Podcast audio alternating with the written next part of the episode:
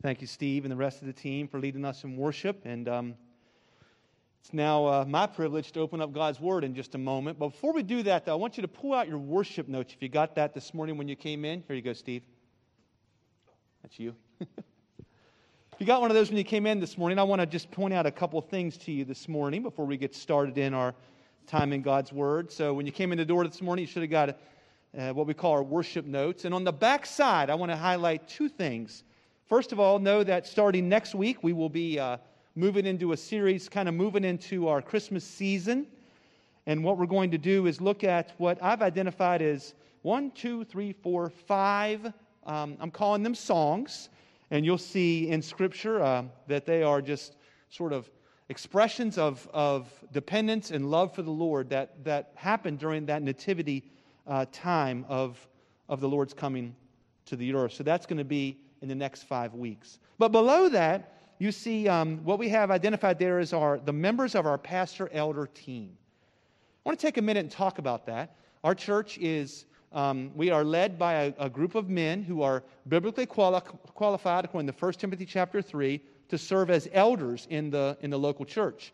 There are two offices or roles that Scripture has uh, really described in the church official roles of leadership.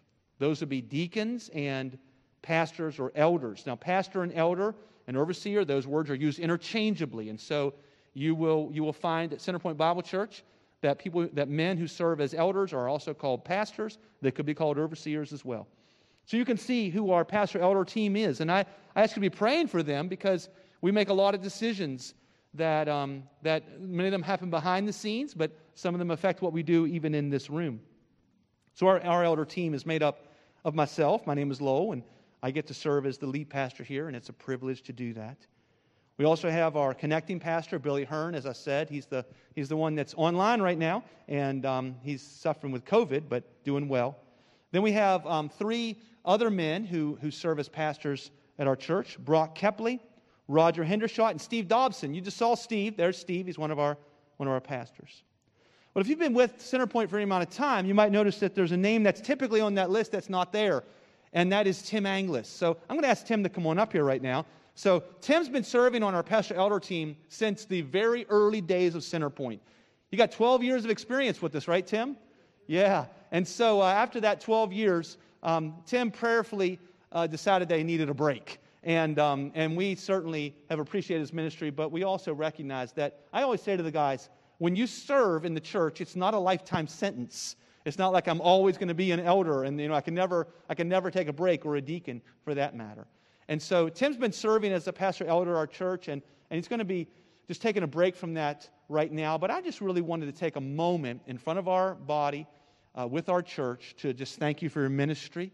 Um, Tim's been a faithful friend and a faithful partner in uh, many ways has been operating as our treasurer and our financial secretary, and those, many of those things will, will continue. But has also been serving as a pastor elder. And just in recognition of his ministry, I really want to give you a gift today, Tim. And um, I think this gift, uh, to some people, this gift would mean nothing.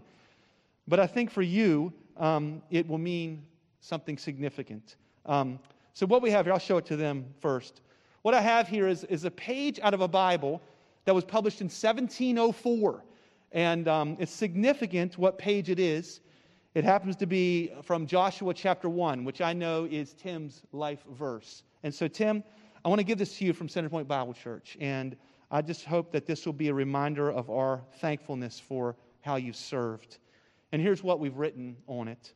It says, In honor of your faithful service, Tim Anglis, we thank you for your years of dedication and ministry as pastor elder. Your ministry was essential in the launch, establishment, growth, and development of Centerpoint Bible Church. Your consistent example of serving, humility, and joy in serving the Lord and his body of believers has been a blessing to many. And I have a quote here that's on this uh, leaf from this 1704 King James Bible, Joshua 1 8 and 9 which I know is Tim's life verse, and this is what it says This book of the law shall not depart from your mouth, but you shall meditate on it day and night, so that you may be careful to do according to all that is written in it. for then you will make your way prosperous, and then you will have good success. Have I not commanded you? Be strong and courageous. Do not be frightened, and do not be dismayed. For the Lord your God is with you wherever you go. Joshua 1 8 and 9, on behalf of the Centerpoint Bible Church, Pastor Lowell McDonald.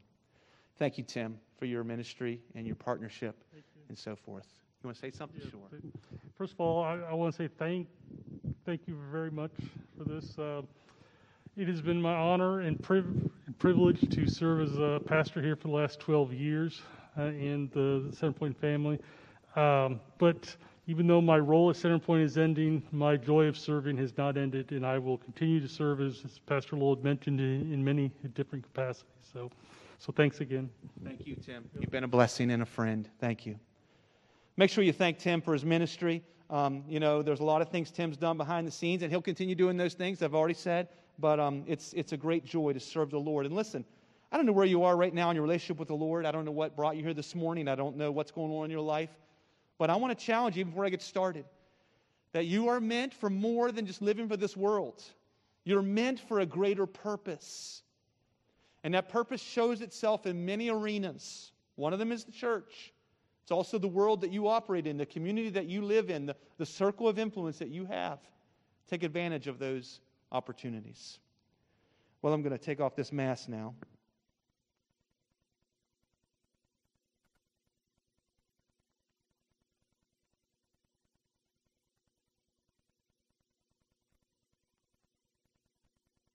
Check, check. There it is. All right, good. Hey, open up your Bible to Romans chapter 8. That's where we're going to be this morning. So pull out your app or open up your Bible and find the book of Romans. It's towards the back. On my Bible, it's on page 1749. Romans chapter 8. And uh, where you are joining us today, whether you're online or in purpose, you're uh, online or here, that is, in presence, um, you're joining us on the fourth of a four week series that we've been asking a question. And the question that we've been wrestling with is what is God doing? What is God doing? We started this series before our national election even occurred. And we started out with just uh, answering the question of what is God doing through the government? Through the government here in, in the United States of America. And we looked at what does the Bible have to say about government? We moved on to a little broader of a question, and that is what is God doing in the world? And then last week, we, we brought it to home a little bit, said, What is God doing in us? And today, we're going to be looking at what is God doing in your life? Today, I want to be personal for you in your personal relationship with God. What is God doing in your life? Each of these questions had an answer. We saw through our government that God is accomplishing his plan. Whether the government is aware of it or not, whether the leaders of our government are followers of Jesus or not, God does accomplish his plan through governments. He does. God calls the government his servants, believe it or not. So we said, wittingly or unwittingly, the government fulfills God's plan here on earth. Next, we talked about the world. What is God doing in the world from Romans 11? And where we landed at there is what God is doing in the world is glorifying Himself. The Lord is shining the light on His goodness and showing us how good and how great He is. And then last week, we asked the question what is God doing in us? As, as a body of believers, as a group of followers of Jesus, what can we be confident in that God is doing in us? Here's what we said last week that God is convincing us and demonstrating to us that His love for us is sure. We have a secure love. So we can join God in what He's doing. As His sons and as His daughters, we join God in what He's doing, and, and we have His secure love.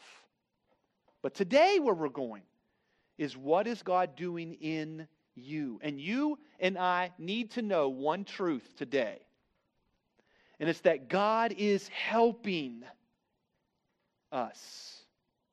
God is coming along and helping us. Now, it's important to know when you need help. It's, very, it's a very important life skill to know when you need help and to seek it.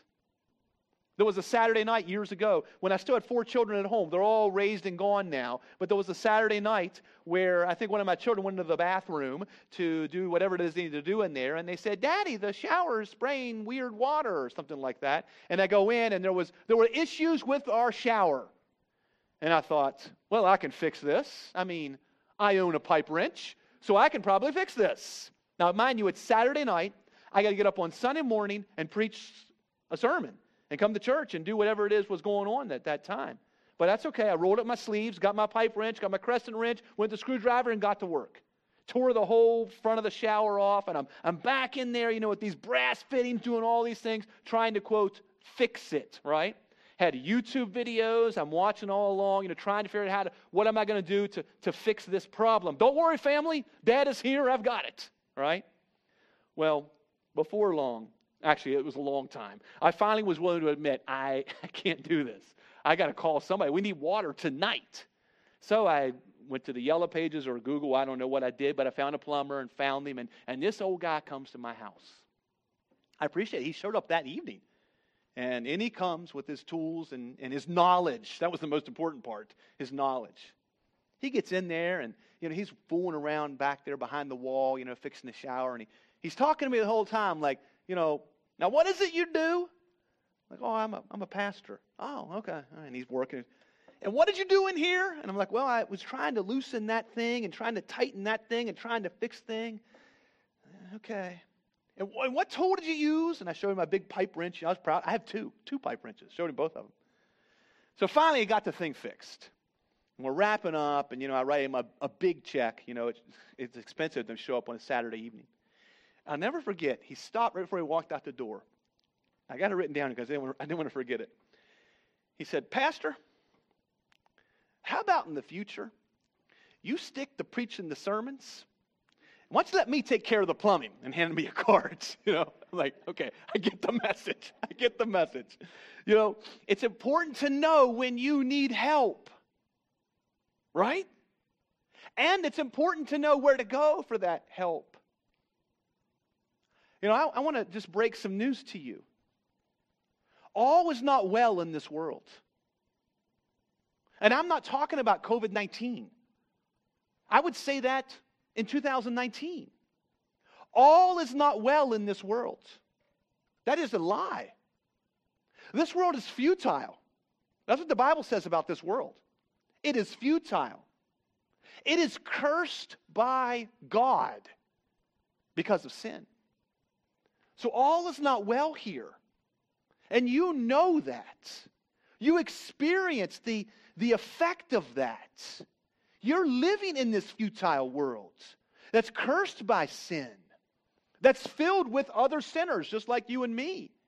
And you're experiencing the impact and the challenge of this world. Now, things might be going well for you right now, maybe, but they're not guaranteed to stay there. And even if from an outsider looking in, things may be going well, if you've been doing this for any amount of time at all, you know that internally we can struggle asking questions like Does God even know what's happening? Is he even aware? Does he care what I'm going through? Is there a purpose in my life? Is there a bigger plan? Where are you, God? Are you going to help me? It's not uncommon when we're in times of challenge like we have been going in. These, this isn't new, okay? What, what our country and world is experiencing since March of 2020, it's not new to have a challenge. Now, this may be unprecedented and different, but listen, humans have always struggled. And when they do, it's not uncommon for people to gather other people around them and say, We need to cry out for God's help. Hmm. Today we're going to be in Romans chapter 8, and we're going to see a, a very important set of verses inside of maybe the most important part of your Bible, quite honestly. Romans chapter 8 is a tremendous chapter of Scripture. And we're going to look at, we're going to really narrow down on three verses today and understand what it is that they have to say to us. And listen, this is the thesis statement of these verses. All right?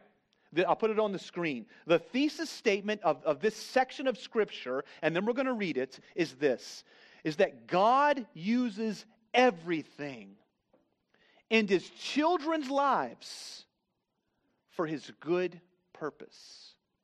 Now, listen, I have selected every one of those words intentionally to, reve- to reflect the meaning of this passage. And I want us to understand this today and come to grips with the reality of it. So let's read together. I'll read it out loud. You follow along. I'm going to start at verse number 26 in chapter 8 and read to the end.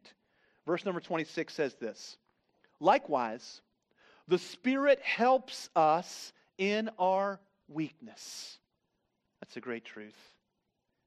For we do not know what to pray for as we ought. But the Spirit Himself intercedes for us with groanings too deep for words. And He who searches hearts knows what is the mind of the Spirit because the Spirit intercedes for the saints according to the will of God. And we know that for those who love God, all things work together for good. For those who are called according to his purpose. For those whom he foreknew, he also predestined to be conformed to the image of his Son, in order that he might be the firstborn among many brothers. And those whom he predestined, he also called. And those whom he called, he also justified. And those whom he justified, he also glorified. Now, in the middle of that, verse number 28 is a, is a great truth. And before I get into this, I want to warn us that you may not really understand what this passage is teaching. You need to be aware of that. You likely, if you are like most Americans today, probably don't have a proper understanding of these sets of phrases. Look at verse number 28. And we know that for those who love God, here it comes, all things work together for good. That's the phrase. All things work together for good. Why, that'd be a great poster, wouldn't it? All things work together for good. We could put it on the wall, like in the locker room, where football teams, when they go out, could slap it. Everybody, all things work together for good. All things work together for good. Hoorah! Let's go out there and play this game. And people do that. And then they think, well, that means we're going to win the game. Or, I guess for us, that means we're going to have the game. Those you don't know, games have been canceled this weekend. Or, or we're going to win the championship. Really? Do, do you really believe that's what the Holy Bible, the Word of God, is here to say that don't you worry, all things are going to work out for good. You're going to win. Your business is going to it's going to it's going to flourish. Your marriage is going to work out. Your kids are going to love Jesus. Your your investments are going to skyrocket. Your house is going to be fine. Your car is going to run. You're going to hit green lights. Don't you worry. Why there'll be a parking place for you right at the door. if you've been around Christendom, if you've been around what's called Christianity for very long, you know that this morning there are people standing in front of groups of people telling them not to worry. Everything always works out for good. I mean, look at my life. I have a jet, or I have this, or it's all going to work out for good. Listen, that is not what this passage is teaching. This is one of the most misinterpreted passages in the whole Bible. It's up there at the top of the list. We need to know what is God saying to us? Now remember, I'm telling you today that the thesis statement of this section of Scripture is this God uses everything in his children's lives for his good purpose. So let's, the way we're going to work through this passage is we're going to ask a series of questions. We don't always do it this way, but this morning that's how we're going to handle it. And the first question is this Who is God helping? The passage says in verse number 26 that, that the Spirit of God is helping someone. So let's ask the question Who is God helping? It's pretty important to know that. Verse 26, let me read it for you. Likewise, the Spirit helps us in our weakness. For we do not know what to pray for as we ought, but the Spirit Himself intercedes for us with groanings too deep for words. Okay, let me, let me just cut right to the chase. Who is God helping? Here's the answer to the question God is helping exclusively, and it is limited to his sons and daughters. That's it. That's who it is that this passage is teaching that God helps. This is an important reality for us. It may be an important reality for you today. Why, if you're not a follower of Jesus, if you don't have Christ as your substitute, giving you righteousness and life, I can offer you no hope from God.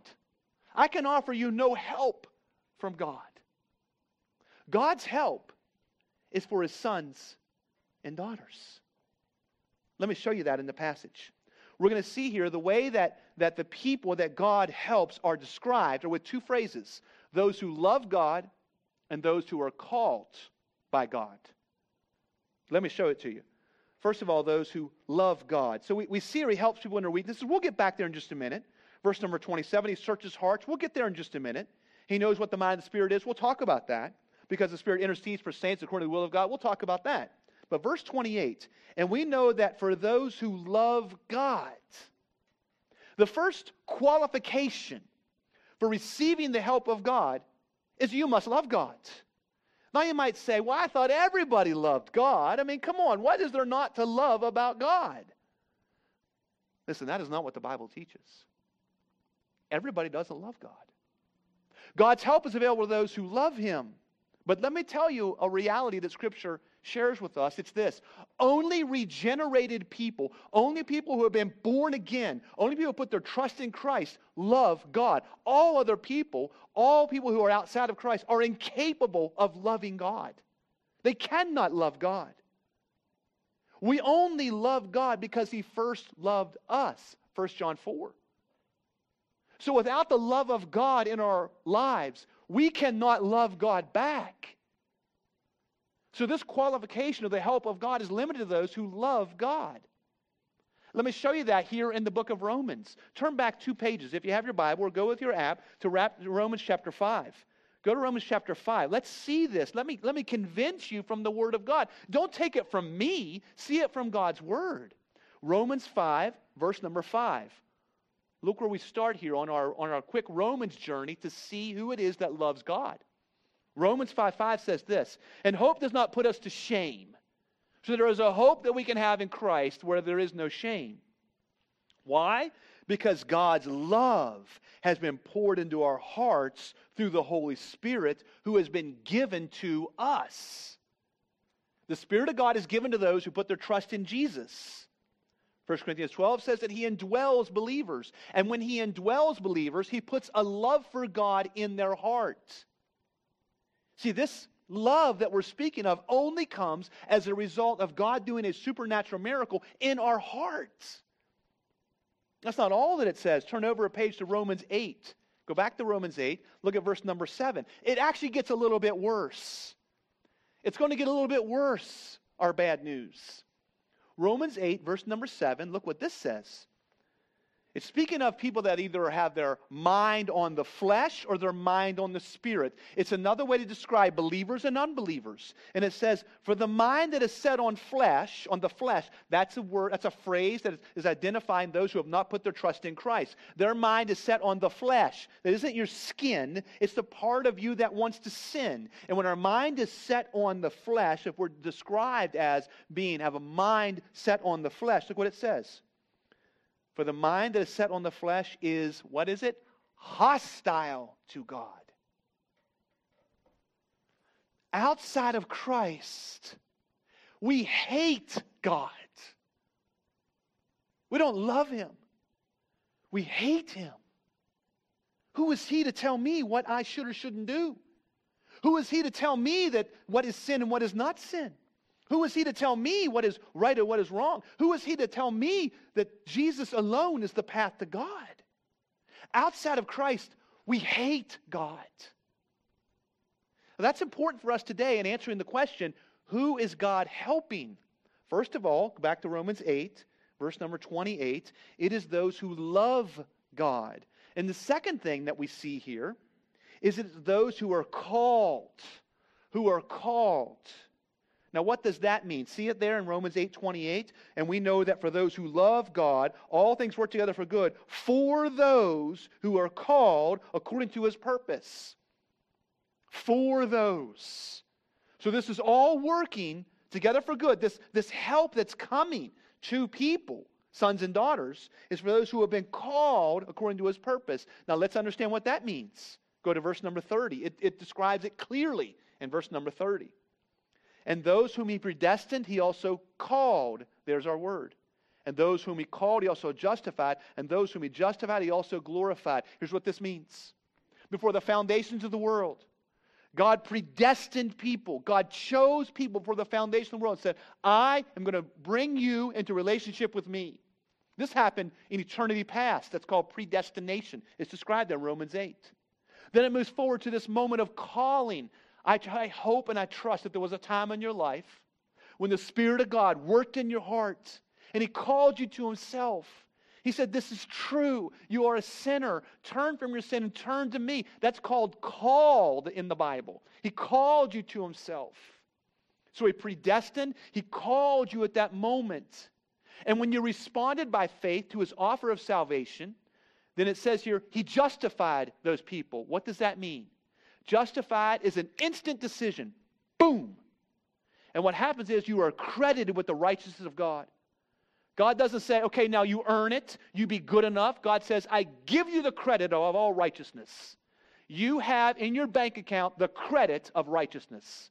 The word for that is justification. So a predestined, called, justified, and then he will glorify. This is in heaven.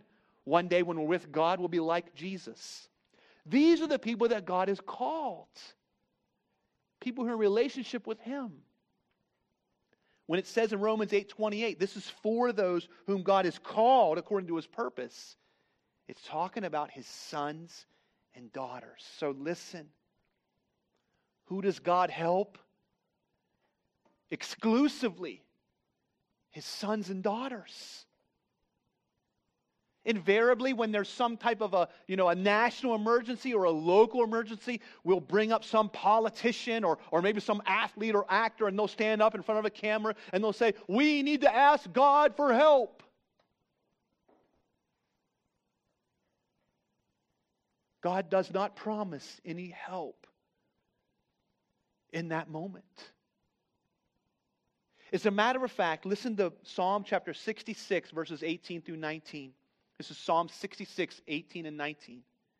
The psalmist writes, If I had cherished iniquity in my heart, the Lord would not have listened. Here's a, here's a reality that might sound unloving, but it would be more unloving for me not to explain this clearly. Outside of Jesus, there is no guarantee that God will respond to your prayer. If you're not in Christ today, there is God makes no guarantee, he makes no promise that he will respond to your prayer. That's a heavy reality. But we have to understand it. We're working our way to verse number 28, and it's a great truth in verse number 28 that I want to get us to today. But we have to understand that this whole passage is built upon a reality that his help comes to his sons and daughters. Let's go back to verse number 27. So look at it with me. Verse 26, that is. Why? Here's the second question Why is help even needed? I mean, why do we need help? I'm a pretty capable guy, right? I mean, I got a pipe wrench, right? I can fix my shower. Why do I need any help? Hmm. Oh, we're so prideful. I did not want to call that plumber. I didn't want to do it, you know? I don't want to pay him. I don't want him in my house working on my shower. I want my wife to see that I can fix it. I'm that kind of a man, right? Oh, we're so proud. Okay, look what the passage says about us. Likewise, the Spirit helps us in our weakness. For we do not know what to pray for as we ought. Let me just stop there. Why is help needed? Because our judgment is faulty. We, this passage says that we are weak. God, the Spirit helps us in our weakness. And let me explain this clearly. This does not indicate a weak moment. This is not a promise that when you have a weak moment that God's spirit will come. That's not what it's talking about. It's talking about your status, your state. That you as human beings, sons and daughters now, even as sons and daughters of God, you are living in a weakened state. If you're honest with yourself, you can see that. Even though you're forgiven, you still struggle with your heart. You still struggle with your mind. You still struggle with your eyes. You still struggle with your tongue. It comes out of you in crankiness, in lust, in gossip. These things are all there. I know. You say, How do you know, Lowell? Because I know it's in me too. Our state is a status of weakness. And God helps us in that weakness. You know what? The news goes from bad to worse. Look at how the Spirit of God describes that weakness. Excuse me, I've just, uh, I don't think this is COVID. I just need a drink. Says, We do not know what to pray for as we ought. That's a pretty bad state. We don't even know what to pray for. So we're here in this futile world, cursed by God because of sin, surrounded by people who hate God, and we don't even know how to pray. We don't know what to even ask for. We don't know what to pray for. We don't know what we ought to pray for. so in the moment of that we experience our weakness, we're not sure how to pray, and beyond that, we don't know what we ought to pray for. And it goes worse. It gets worse. But the Spirit Himself intercedes for us with groanings too deep for words. And He who searches hearts, we don't even know our heart. The Spirit of God is very, very aware of our heart and loves you, even though your heart will lie to you. Your heart will convince you that you want something that will only destroy you. Your heart will convince you that you've got to have something that is opposed to everything God says that you should have. Your heart will betray you. But the Spirit of God knows the hearts. And what's more, look what it says there. He knows what is the mind of the Spirit. This is God. We don't know the mind of God. We don't know the mind of the Spirit. And if you read a little further, it says the Spirit intercedes for the saints according to the will of God. And we don't know the will of God. So look at how weak we are. Our state of weakness is great here. We don't know what to pray for. We don't know what we ought to pray for. Our hearts are wicked. Our hearts will betray us. We don't know the mind of God. We don't know the will of God. We are a, we are a desperate people in need of a good God, but He promises help to His sons and daughters because we need it, because our judgment is faulty. There used to be a radio personality. I was told that she's still on Sirius Radio, and that may or may not be true. Um, it was Dr. Laura. Anybody remember Dr. Laura on the radio? Anybody at all? Nobody. Okay, a few people. So she would ha- she had this phone in like radio program, and you would call her and ask her relationship questions. Okay. You know, I'm in trouble with my spouse or with my girlfriend or boyfriend or my kids or my, my employer or whatever it would be. And invariably, there would be somebody who would call and they have jumped from relationship to relationship to relationship to relationship to relationship. And they're calling Dr. Laura to seek help. And she had this line that I just love. And I, and I, I might have shared it with some of you sometime, and now you know the source of it. She would say this Well, she would say, As I hear your story, it occurs to me that your picker is broken. Your picker is broken. You don't know how to pick somebody to be in relationship with. Now, I use that illustration and I use that example to bring home this truth. You know why we need help? Because our picker is broken. We are incapable of knowing what is good, what is best, and what is the help that we even need. We will get so distracted, so deceived, and we will find ourselves chasing after something that do nothing but eat our soul. Our pickers are broken. It's part of our faultiness as human creatures. And for this reason, God brings help to his sons and daughters. Only to his sons and daughters.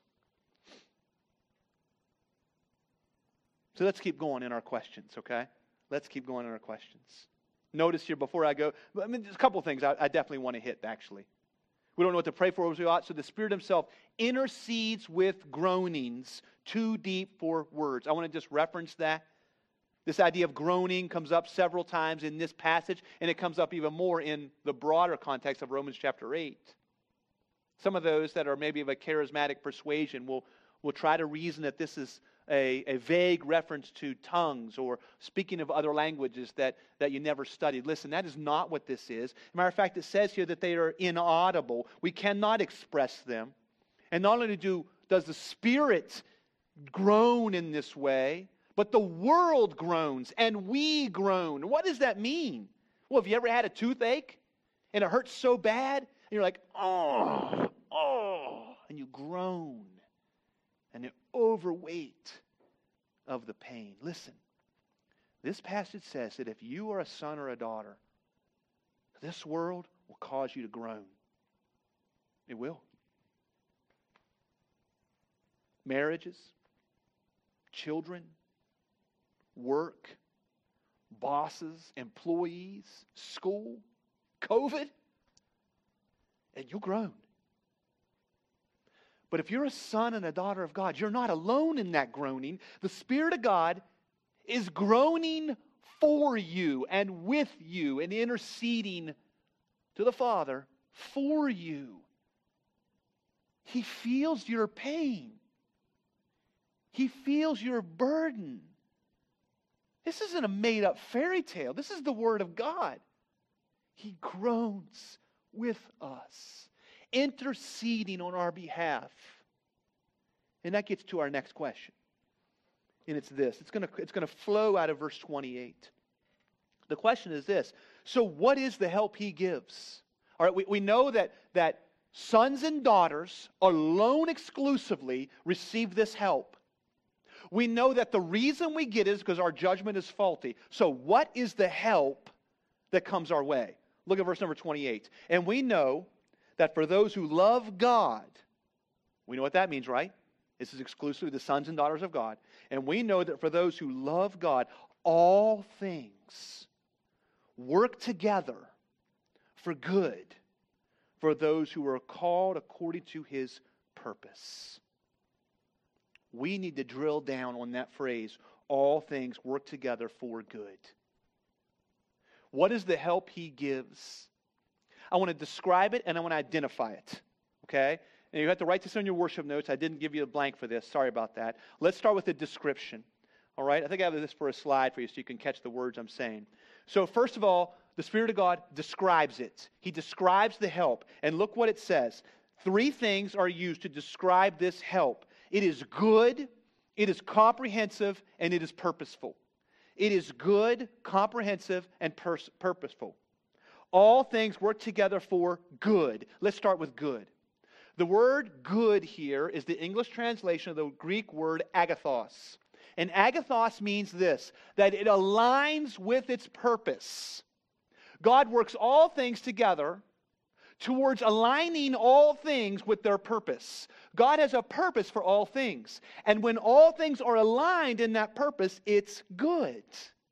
So, what this means is that God has taken all things and making them align. He's bringing them in alignment. He's overruling all things of your life and making them align toward His purpose, and He calls that purpose good. That's what the word good means. See, that's a good chair. That means it aligns with this purpose.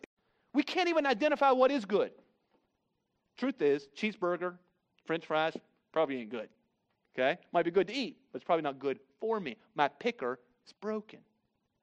That's the first way that God describes the help He's going to bring, okay? It's good. The second thing, now listen to this, it's comprehensive. Look here, it says, all things. All things. We know that for those who love God, all things work together. All, All things is comprehensive. It includes what we would call the pleasant things, maybe a good marriage, maybe a small child in your arms, maybe a new home, maybe a new car, maybe a new job, a beautiful sunset. It includes that. But it also includes unpleasant things a struggling marriage, a wayward child, a home that is like, you know, dilapidated and falling down, a car that breaks down along the road, trials, struggles, tribulations, challenges, failure, sin. God uses all those things. He uses all those things and works them together. See that word there, works together? You'll recognize that word. In Greek, that's the word synergy. You ever heard that word? Something is synergetic. It means you take different pieces, you put them all together, and they produce more together than they would apart. That's what that word is. God takes all things, the pleasant and the unpleasant, He brings them together and works them all together towards good. It's comprehensive, it includes the bad and the good. If you're a follower of Christ, He takes even the unpleasant things and uses them for good. That's why it is that you go to a hospital or you go to somebody and they, they just had a, a spouse pass away or a cousin that was murdered or whatever, and you say to them, you know, uh, God, God's going to use this for good. If you don't know that they're a follower of Christ, those words ring hollow in their ear and they ring hollow in your own heart. You know that it's not necessarily true. You know it. That kind of promise is only for sons and daughters. But he takes the unpleasant things and he uses those often in a greater way than he does the pleasant things. He takes the unpleasant things. You know those moments when you're hurt? You know those moments when you're heartbroken? Those moments when you're discouraged? When you failed? God can use those times in a special way towards his good plan in your life. what is it about an unpleasant thing that is so powerful in our lives? It wakes us up, folks. It wakes us up. When life is unpleasant, we realize the American dream is actually the American nightmare, see? When things are unpleasant, we realize this world doesn't deliver. And if it doesn't deliver, I'm going to another world, and the other world is God. So the unpleasant things that come in our life, they, they have this dynamic effect towards good in a believer's life. They reveal our weakness, our smallness, our frailty. The unpleasant things do. They destroy our confidence and our self reliance. The unpleasant times do, not the pleasant times. They uncover, listen, they uncover our creatureness, that we're just a creature. That in reality, I have no control over this world. I could walk out of here and a piano could fall to the sky and land on top of me, right? I'm a creature. I have no control of what's happening. And they expose the sin, unpleasant things, unpleasant moments. Now, hear this. I'm going to slap some of you a, a little bit, okay? Just hold on. The unpleasant things in our life reveal the sinfulness of our heart in this way. You got this morning, you say, Oh, my back hurts. My back is just killing me. Oh, I can't believe my back is. Listen, what are you doing in that moment? You're grumbling. And what are you revealing? What are you revealing when we grumble? Say, well, I'm revealing my back hurts. No. You're revealing that you're a creature, that you don't reign sovereign over your life, and you're revealing that you don't like it, that you want to reign, that you don't want your back to hurt. After all, you're king of your world. Who are you, whoever you is, to make my back hurt? See, that reveals something about our heart. And God's Spirit takes that moment, says, I'm going to chip out a way. I'm going to teach you to be patient like I am. I'm going to, I'm going to teach you to be long suffering like I am God, not me. God uses these things. He uses these things, and they're purposeful. And let's get to that. Let, us see what this purpose is just quickly.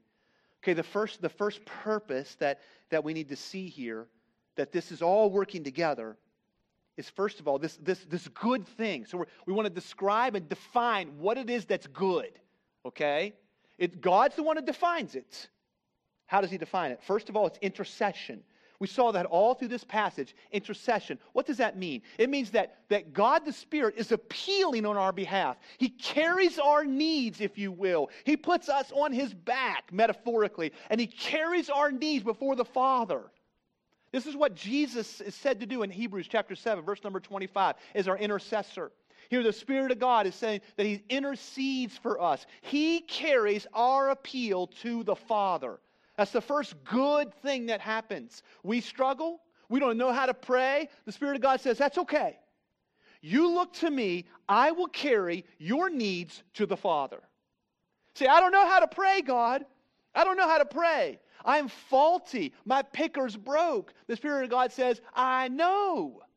I will pray for you. I will intercede on your behalf before the Father. Say, is that possible or is this just make believe? I mean, do you really believe this, Lo? It doesn't matter if I believe it. What matters is Scripture says it. And that's why I believe it.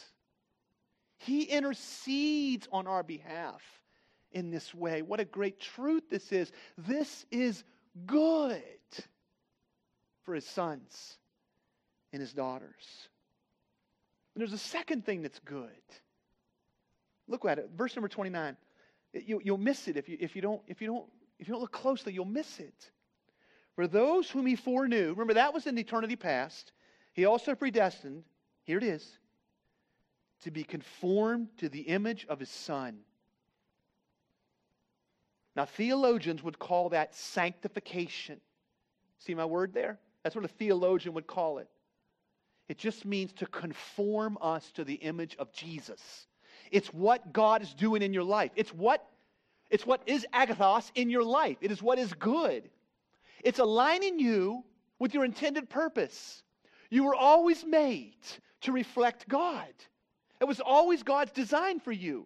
He wanted you to be a mirror of God's goodness. He wanted people to look at you and see the reflection of God in your life. And so God takes these pleasant and unpleasant things that come into our life, and He's conforming us to the image of God. A friend of mine were talking about this this week. And we said, God takes us as like this rough stone. He picks us up as this like rough hewn stone, okay?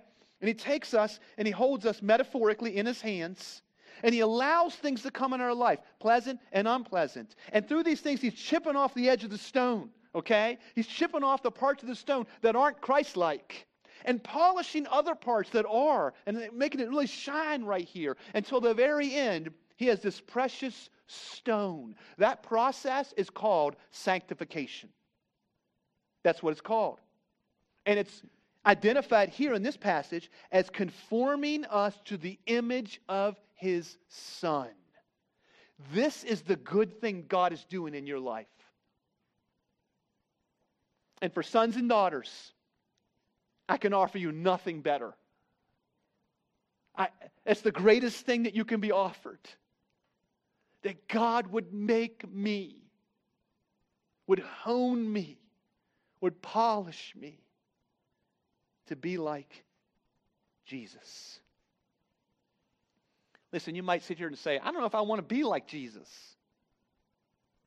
I mean, I, you know, I want, I want my business to be good. I want my vehicles to run. I, I want my shower to be fixed. Like, that's what I want. Listen, I understand. I, I can remember being there, thinking that. Listen, that's, that's not really a measurement of your ability to determine what's right or wrong or good in your life. That's a measurement of your immaturity. I tell you that in love. The reason why you feel that way is you're still spiritually immature. And God, in time, will allow you to taste of this world and see that it is not good. And as He does that, He'll allow you to taste and see that He is good.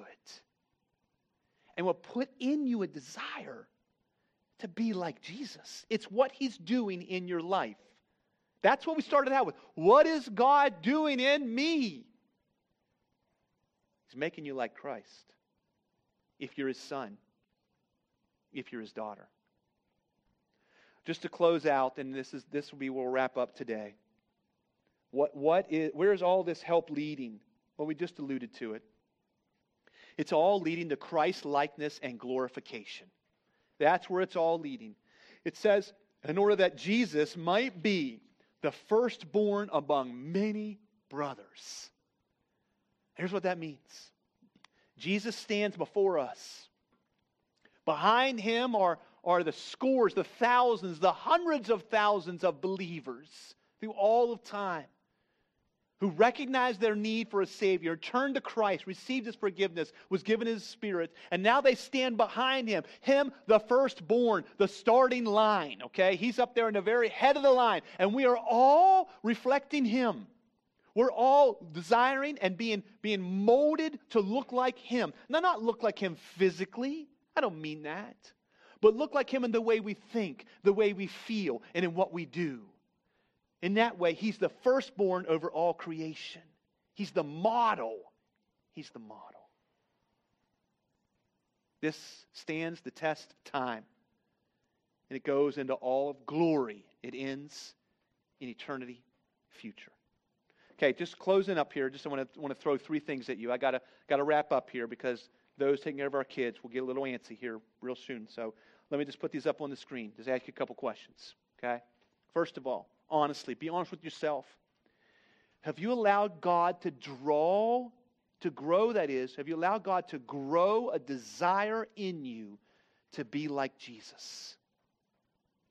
Have you allowed God to do that in your life? To fan that flame in your life that you would desire to be like Jesus? Listen, it starts where you're sitting right now. In a moment, we'll pray. And if, if that's your hunger, you tell that to God. He wants you to say that. He wants you to feel that. He wants you to live that. You're his son, you're his daughter. He wants you to reflect your heavenly father. But you got to desire this, see? And you got to fan it. Two other questions. First one What can you do today? Today, now, to partner with God in His helping you, what can you do? Can you maybe be in God's Word? Maybe be around God's people? Maybe, uh, maybe go to the Lord in prayer, asking Him to do this work? And the third question is, uh, is very similar to it. What can you do today to partner with others to help in other people's lives? So, what can you do to partner with God in helping others, other people who are on that same trek? Now, listen, I, I want you to recognize today that God's help is available and present and always here for his children. I want you to rest in that truth and in that reality. That that's the kind of relationship that God has offered you, and I hope you have received. And allow Him Allow Him to do this work that He desires to do and He is doing, to use the pleasant and the unpleasant to bring before you as you watch Him do this work of conforming you to His Son. Let's pray together. Thank you, Lord, for your grace. Lord, for giving us your word that clearly describes what it is that you're desiring to do, what you are doing, and what you've done. Father, those in Christ, you've given them righteousness, the credit of righteousness. Lord, you've made us your children. And then you've continued this work of conforming us to you. God, put in us a desire for you and, and a desire to see you played out in other people's lives as well. We thank you, Lord, for your grace. In Jesus' name, amen. Hey, do us a favor before you take off. So, in front of your, there by your seat, there's a container of those sort of wet wipes thing. Can you wipe down your seat? That just really helps our, those that clean up the building, make sure it's take care of that. And then, second thing is this as you leave, encourage somebody today, all right? we're, we're, we're getting thin in here. So we need to spread our encouragement to one another. All right? All right, with that, you are dismissed. Have a great day.